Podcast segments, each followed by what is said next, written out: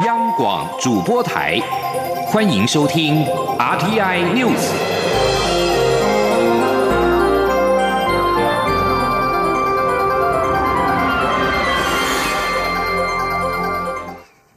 各位好，我是李自立，欢迎收听这一节央广主播台提供给您的 RTI News。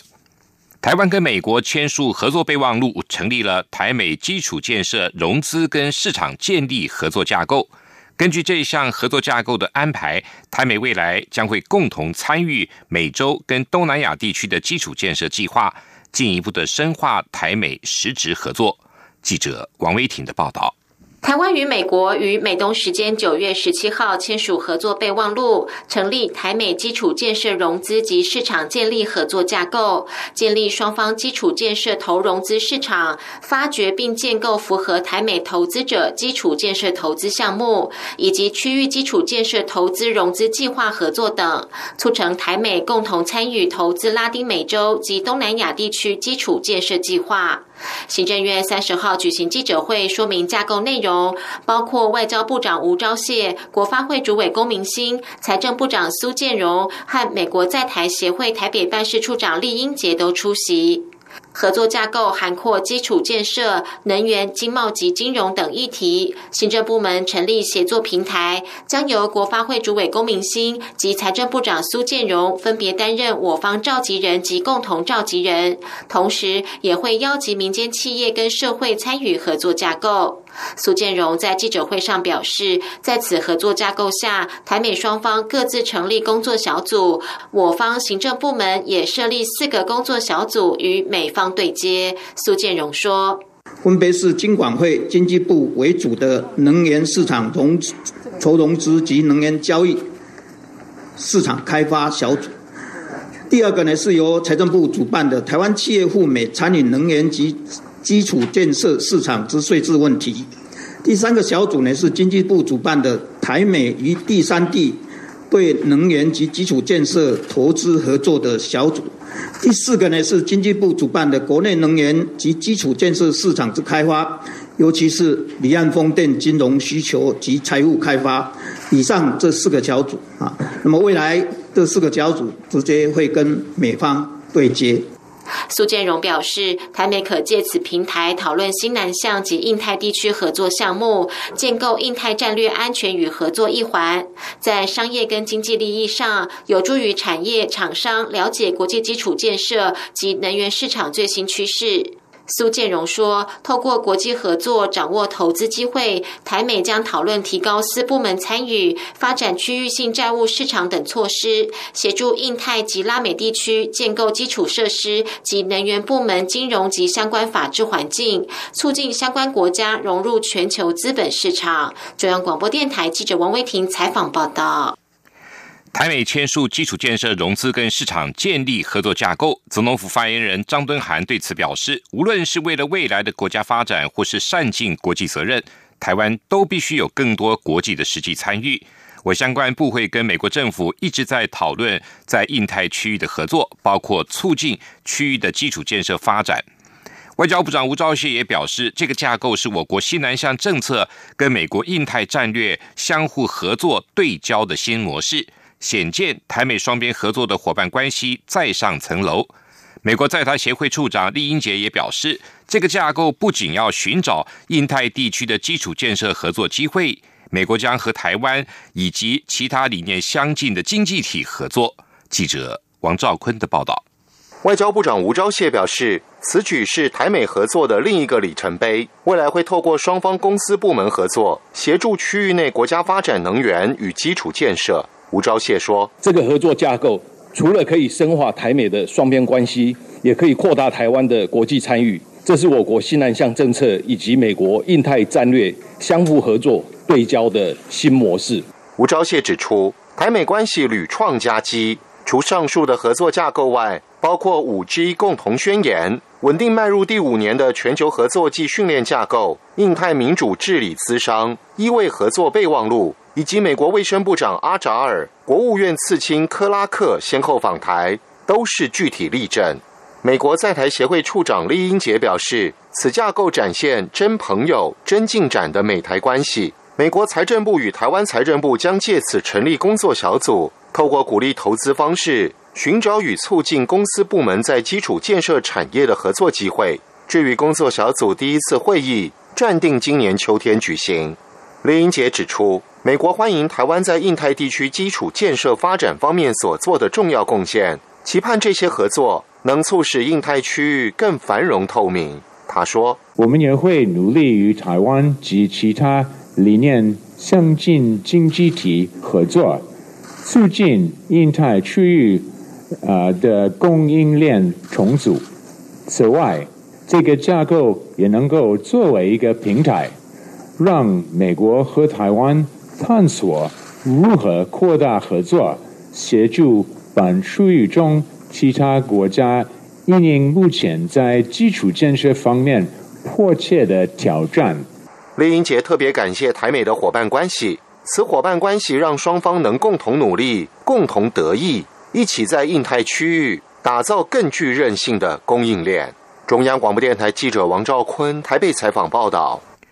中央流行疫情指挥中心今天宣布，国内新增一例境外移入的 COVID-19 病例，而这名个案在居家检疫期满之后确诊。对此，指挥中心指挥官陈时中表示，之前确诊个案四八五在居家检疫第十天之后进行病毒的培养，也培养不出病毒，因此目前仍不考虑延长居家检疫时间。记者刘品希的报道。中央流行疫情指挥中心三十号公布，国内新增一例境外引入 COVID-19 病例，为五十多岁来台工作的法国籍男性制造业技师。九月十一号入境后，直接前往防疫旅馆进行居家检疫。居家检疫期满后，到九月二十六号在饭店进行自主健康管理。九月二十八号由公司安排自费检验，在三十号确诊，目前住院隔离中。媒体询问，在居家检疫期满后才确诊，指挥中心是否考虑延长居家检疫期？对此，指挥中心指挥官陈时中表示，目前没有明确的证据显示需要延长居家检疫的时间。他呼吁十四天居家检疫后，仍要做好后续七天的自主健康管理。他说。至于在居家检疫要不要增加它的时间，目前是还没有考虑这样子。那目前看起来到后面都有一些弱阳性的一些情况。好，但从上次四八五案子，我们在第十天之后的去培养的病毒，啊也都培养不出来。好，所以现在没有一个明确的一个证据需要去好延长时间。指挥中心专家咨询小组召集人张尚纯则指出，这名个案验出的 CT 值偏高，而且 IgM、IgG 抗体都呈现阳性，显示已经感染一段时间，应该是在感染期的尾端，也就是会呈现时阴时阳的情况。这个时候不太会传染，因此不需要延长居家检疫时间。此外，台湾输出也再添一例。指挥中心接获中国官方通报，检出一名自台湾入境厦门的 COVID-19 阳性无症状个案。该名个案九月二十二号采验血清抗体结果为 IgM、IgG 都呈现阴性，但血清总抗体为阳性。对此，指挥中心发言人庄仁祥表示，IgM、IgG 为阴性，表示可能是近期感染。至于总抗体为阳性，代表以前可能感染过类似冠状病毒或自体免疫疾病。张尚纯受访时则说，不同厂牌的试剂采用的抗原不同，可能会有交叉反应，出现未阳性。而这名个案经过多次检验，只出现一次阳性，因此未阳性的机会很大。央广记者刘聘熙在台北的采访报道。为了迎接可能是中秋假期史上最大的疏运潮，交通部积极备战，并推出了多项新措施。高速公路局今天更组成了国道路况播报团队，前往中央气象局取经。记者吴立军、郑祥云的报道。十月一号起就是一连四天的中秋连假，气象主播吴婉华也在连假前一天首度携手国道路况播报员尤依云，为大家说明中秋假期的天气预测与国道路况。这也是气象局与高工局首度展开跨局合作。交通部长林佳龙相当重视，特地赶到气象局视察。双主播由吴婉华领。领军，除了提醒民众，东北风从二十九号晚间开始逐渐增强，将持续到一号中秋节，届时天气也将转趋稳定，各地大都是晴朗可见阳光的好天气，只有花东以及午后南部地区及中部山区会有些局部降雨。至于中秋夜，只有北部平地及山区，还有中部平地和外岛的马祖、金门、澎湖，云量少，适合赏月。其他地区的朋友可能要从云缝中找月亮了。紧接着，吴婉华秀出即时天气和即时路况，并在说明后将主持棒交给尤依云。吴婉华说：“今天。”我们可以看到北台湾和东半部地区是云多，有些降雨的现象。然后即时路况上显示，北部的路段有这个颜色，就是拥塞，可能开始有朋友已经开始出游返乡了。所以可以看到最新即时路况。不过我是门外汉，相对于即时路况以及未来的连续假期的路况预报情形，我们请依云为大家说明。谢谢婉华。那接下来就由我为各位介绍中秋连假的路况预测以及疏导措施。那首先是今天的交通量说明，红色的。部分为今天的交通量情况。由于高工局最新推出的国道路况播报员将于中秋连假期间每天上午七点、十点以及下午四点，在高工局高速小费力的脸书直播。林家龙看完双主播的播报后，除了多所勉励外，还提议让高速小费力结合气象局的粉砖，以达到换粉及加成的效果。中。我们电台记者郑祥云、吴丽君在台北采访报道。二零二零年美国总统大选的第一场辩论会在美国时间二十九号在俄亥俄州克里夫兰举行，共和党籍总统川普跟民主党总统候选人拜登同场交锋。辩论会一开始就陷入混乱，川普不断的打断拜登跟福斯新闻主播华勒斯的谈话，让观众难以立即的听清楚两人在重大议题上的对话。纵观整场辩论，川普一开始就频频抢话，不止让拜登无法顺利答辩，连主持人的提问都被打断。川普也未能掌握答辩时间，好好的宣扬他过去三年的政绩，反而将矛头放在拜登的身上。在总统大选的第首场辩论会结束之后。美国有线电视新闻网 CNN 在会后的民调显示，看过辩论会的受访者大约有六成认为拜登的表现较好，只有百分之二十八认为川普的表现较好。亚美尼亚跟亚塞拜然为了纳戈诺卡拉巴克地区的连日冲突，酿成了严重的死伤。联合国安理会二十九号呼吁各方立即停止交战。安理会十五个成员国召集紧急会议，一致通过声明，支持秘书长所言，各方应该立即停止交战，缓解紧张的局势，即刻重返谈判桌，展开有意义的磋商。安理会成员国强烈谴责使用武力，也很遗憾纳格洛卡巴拉地区有平民丧生。安理会在简短声明中表示，队友通报指出，冲突地区双方有接触线出现大规模的军事行动。他们深感忧虑。这场冲突引爆点是纳格洛卡拉巴克地区，当地的居民在种族上是属于亚美尼亚，位置则在亚塞拜然的境内。一九九零年代公民投票后宣告独立，但是至今没有获得联合国成员的会员的承认，大部分国家都视其为亚塞拜然的一部分。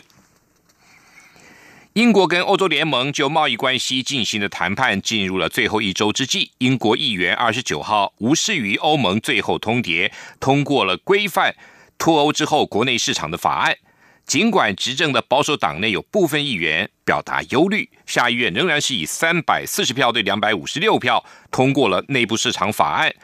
美国总统川普特使穆瓦尼则承认，这项法案可能会导致北爱尔兰的耶稣受难节协议岌岌可危，但是遭到英国政府驳斥。根据耶稣受难节协议，英国政府将部分权力下放给北爱议会，让北爱自治。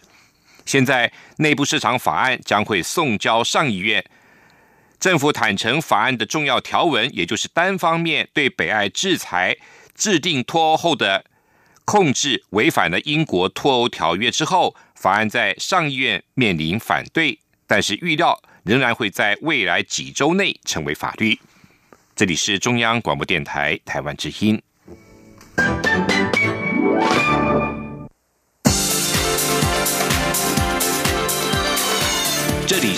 中央广播电台台湾之音，欢迎继续收听新闻。欢迎继续收听新闻。民进党正国会立委抛出了修正领土论述的宪法增修条文修正案，引发中国国台办抨击，不要在修宪谋独的邪路上越走越远，必须要悬崖勒马。对此，民进党也强力的回击，强调台湾是主权独立的国家，宪改的讨论是台湾人自己的民意决定，不容许其他外部势力指手画脚。记者刘玉秋的报道。民进党政国会立委陈廷飞等人三十号抛出宪法增修条文修正案，将原中华民国领土依其固有疆域等文字改为中华民国领土范围为宪法效力所及地区等。虽然陈廷飞等人强调此修宪案是让台湾迈向正常国家，不涉及统独，不过中国国台办主任马晓光仍抨击这是赤裸裸的谋独行径，并呼吁民进党不要在修宪谋独的邪路上越走越远，必须。悬崖勒马，否则将管火自焚。对于国台办的说辞，民进党发言人严若芳则表示，宪改是台湾人自己决定，不容外人来评论。无论如何，台湾是一个民主、自由、主权独立的国家，宪改的讨论是台湾人自己民意的决定。不容其他外部势力来指手画脚。严若芳也指出，有关立委提出的修宪草案属于国会议员法定的职权，目前各项提案都还在初期讨论的阶段。至于有关修宪的问题，严若芳则重申，兼任民进党主席的蔡英文总统日前在全代会上所宣示，当前的台湾最重要的改革项目之一就是宪政改革，怎么让国家治理更有效率、民主参与落实在生活之中，将是宪改的当务之急。严若芳也强调，民进党未来将提出党版修宪方向，提供给立法院党团在修宪委员会中有更多讨论的基础。中央广播电台记者刘秋采访报道。对于艺人欧阳娜娜将在中国央视的国庆晚会中演唱《我的祖国》，引发争议。行政院长苏贞昌指出，有中国艺人因为违背共产党的意识而消失。他担心欧阳娜娜如果受制于中国会有什么下场？他认为欧阳娜娜可以参考她的父亲欧阳龙在电影《蓝与黑》中的对白。记者欧阳梦平的报道。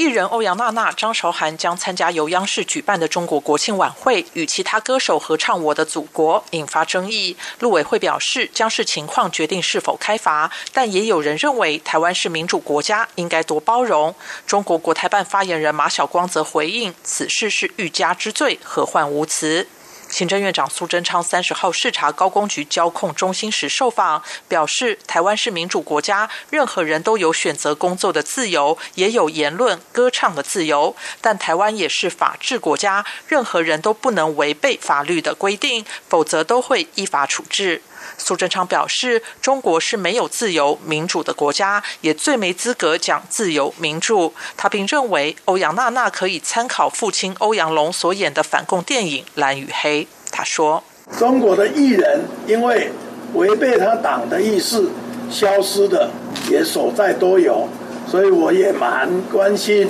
像欧阳娜娜这样年轻的小女生啊，她如果受制于中国。”以至于会有什么下场？也许他的爸爸演的电影《蓝与黑》里面的那些对白可以参考。另外，对于陆军前总司令陈廷宠说自己是骄傲的中国人，还批评国军现在战力几乎等于零。苏贞昌则表示，陈廷宠身为国军前辈却这么说，让他觉得意外也可惜。他表示，台湾两千三百万人现在是同舟一命，就像在对抗武汉肺炎疫情一样。如果有任何外敌来侵，应该团结一心，用不着减自己的志气，长他人的威风。中央广播电台记者欧阳梦平在台北采访报道。国民党主席江启臣今天在国民党中常会致辞表示，距离政府开放含莱克多巴胺的美国猪肉进口只剩下三个月。虽然民进党同意将行政命令由备查改为审查，预料民进党仍然会自视国会的多数而强渡关山。江启臣要求国民党立院党团不要放弃任何一个实质监督的机会。记者王维挺的报道。国民党主席江启臣三十号在国民党中常会致辞时表示，距离政府开放含有莱克多巴胺的美国猪肉进口只剩下三个月。虽然民进党立院党团同意将行政命令由备查改为审查，但他预料民进党仍会以国会多数强行通过。江启臣要求国民党立院党团不要放弃任何一个实质监督的机会。江启臣说：“然而，可以预料。”民进党仍将支持国会多数强渡关山，但本党所有的党团伙伴不会放弃任何一个可以实质监督咨询的机会，就是要强力用力的监督，持续逼迫民进党政府让步。江启臣表示，为了不让实质审查歹戏拖棚，他将与党团研议，在审查行政命令之前，于立法院召开公听会，以及在各地办理食安及产业说明会，督促行政单位落实蔡英文总统沟通的承诺。江启臣十月五号将以视讯的方式参加美台国防工业会议，并发表演说。江启臣今天表示，参与美台国防工业会议，不但彰显国民党对于台美友谊以及国军整备的支持，更体认到在两岸官方僵持、持续对立、民间善意累积急剧流失的现况下，除了应设法改善两岸政治关系，更需要有充足的战备准备，建构中华民国坚。实的国防战力，以实力换取和平，以备战来避战。中央广播电台记者王威婷采访报道。桃园市近年来大力推动文化、科技、艺术发展，今年再度宣布与文策院展开策略合作。除了将今年桃园科技艺术节合作举办一场论坛，明年也将跟文策院联名设置奖项，共同推动台湾科技文化力的提升。记者江昭伦的报道。桃园不只是全台工业科技大城，这几年也积极致力于文化内容创新与提升。二零一七年起就首创桃园科技艺术节，今年已迈入第四届，已成为国内艺术与科技跨界产业交流的平台之一。今年桃园科技艺术节将于十月七号揭幕，获得文策院助攻，期待透过文策院的产业与国际整合资源，带动科技与艺术多元跨界整合。桃园市副市长高安邦说：“桃园又是我们台湾的。”工业产值最多的 ICT 的产值超过一兆，那么有这么丰厚的根基，那么进一步如果能够跟艺术文化相结合的话，我想会给我们社会啊带来另外一番。啊，新的风貌。文策院院长丁小军指出，文策院乐见与各县市合作搭建平台。桃园市动作最快，因此促成双方合作。文策院除了将于今年桃园科技艺术节举办一场论坛，讨论最新科技文化艺术的趋势与挑战，也规划在明年桃园科技艺术节中联名设置一个科技表演艺术奖项，共同发掘科技艺术创作人才。丁小军说：“那今天算是我们整个活动的第一波跟联名的合作嘛，就是跟桃园的这个科技。”艺术节先呃做这个设一个奖，好让新秀呃可以更快的跟中介组织这个平台产生连接，然后另一方面论坛也跟呃桃园的，因为桃园非常多的制造科技的厂商，让他们更了解呃创意跟呃技术之间台湾这两项优势可以有什么样的未来。丁小金进一步透露，与桃园科技文化城的联名合作，其实也是为接下来十一月登场的创意内容大会暖身。希望整合国内各产业端，打造台湾成为一个提供亚洲深具魅力的市场交易与前瞻未来内容的创新基地。中国电台记者张收伦台北总报道。台湾东部海域今天在午后发生了规模五点九的强震，中央气象局地震测报中心表示，所幸镇央离陆地还有一些距离，因此能量得以释放，而又不至于造成伤害。记者吴丽君的报道。宜兰东偏北方三十九点四公里的海域深处，在三十号午后十二点三十七分发生规模五点九的地震，地震深度达一百零六公里。气象局地震测报中心主任陈国昌受访时指出，震源这么深的地震原因只有一个，就是这一带的琉球海沟西缘以末带所致。在这个以末带的地震非常多，大地震。也不少。自一九九零年以来，已有二十七起规模六以上的地震，其中包括今年六七月发生的两起。所幸这些地震离陆地有些距离，对台湾今年整体的能量释放有很大帮助，又不至于成灾。陈国昌说：“因为我们今年规模超过六以上的地震有两个，长期平均值是二点三到二点五。”那这两个地震都发生在宜兰外海，也就是和平海盆周边的位置。那规模超过五的地震呢？目前是十五个，那长期平均值是二十三个。这个地震规模五点九，是接近六了，所以它对于整体台湾能量的释放是有非常大的帮助，是一个好现象。释放能量不造成灾害。陈国昌指出，以末代的地震特性就是不会有很多余震，即使有，间隔也很短，消退很快，加上震源深，因此余震规模小一点，地表也不易有感觉。至于这起地震为何几乎全台有感，也跟深度有关。陈国昌表示，由于深度很深，规模又大，因此震波在传递过程中短周期衰减掉，长周期还留着。因此，从北部到中部感受到的都是晃得很厉害，但很慢、很清楚。也因此，从震源来看，其实与台北、宜兰或新竹的距离都相去不远。最大震。度四级，虽然在新竹关西，但只有零点一六秒，因此整体差异并不大。不过这一次地震只有在台台北市的民众收到国家级警报，与台北市只要震度三级以上就会发出警报，其他县市则是四级以上才会发送有关。气象局正规划未来采全国统一的标准，只有四级以上才会发送。警报！中央广播电台记者吴丽君在台北采访报道。继续报道今天的前进新南向。前进新南向。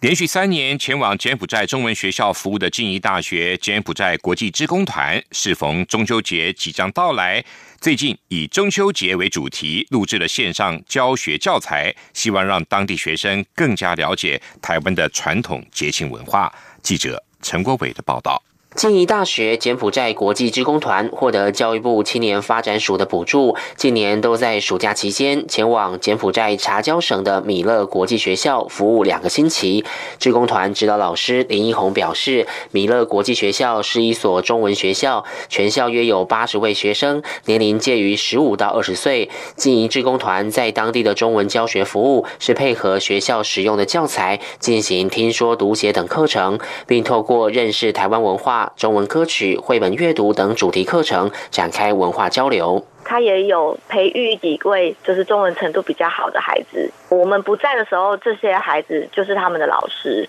所以我们去教的时候，我们不是纯粹只有给他们教案，就是我们会透过配合那个当地的老师当做我们的翻译，然后我们也直接的去教中文的部分。今年因疫情关系，团队在与学校讨论后，决定启动线上教学课程录制计划，并以中秋节为主题，介绍节庆由来、月饼制作、烤肉赏月等内容。我们在过往的三年的服务期间里面，我们也有导入一些中华文化、元宵节啊各个节庆活动的一个交流，甚至是带领他们去认识台湾。然后他们上完这个课程之后，他们都有一种豁然开朗的感觉，因为其实他们可能从来根本就没有出过他们的家乡。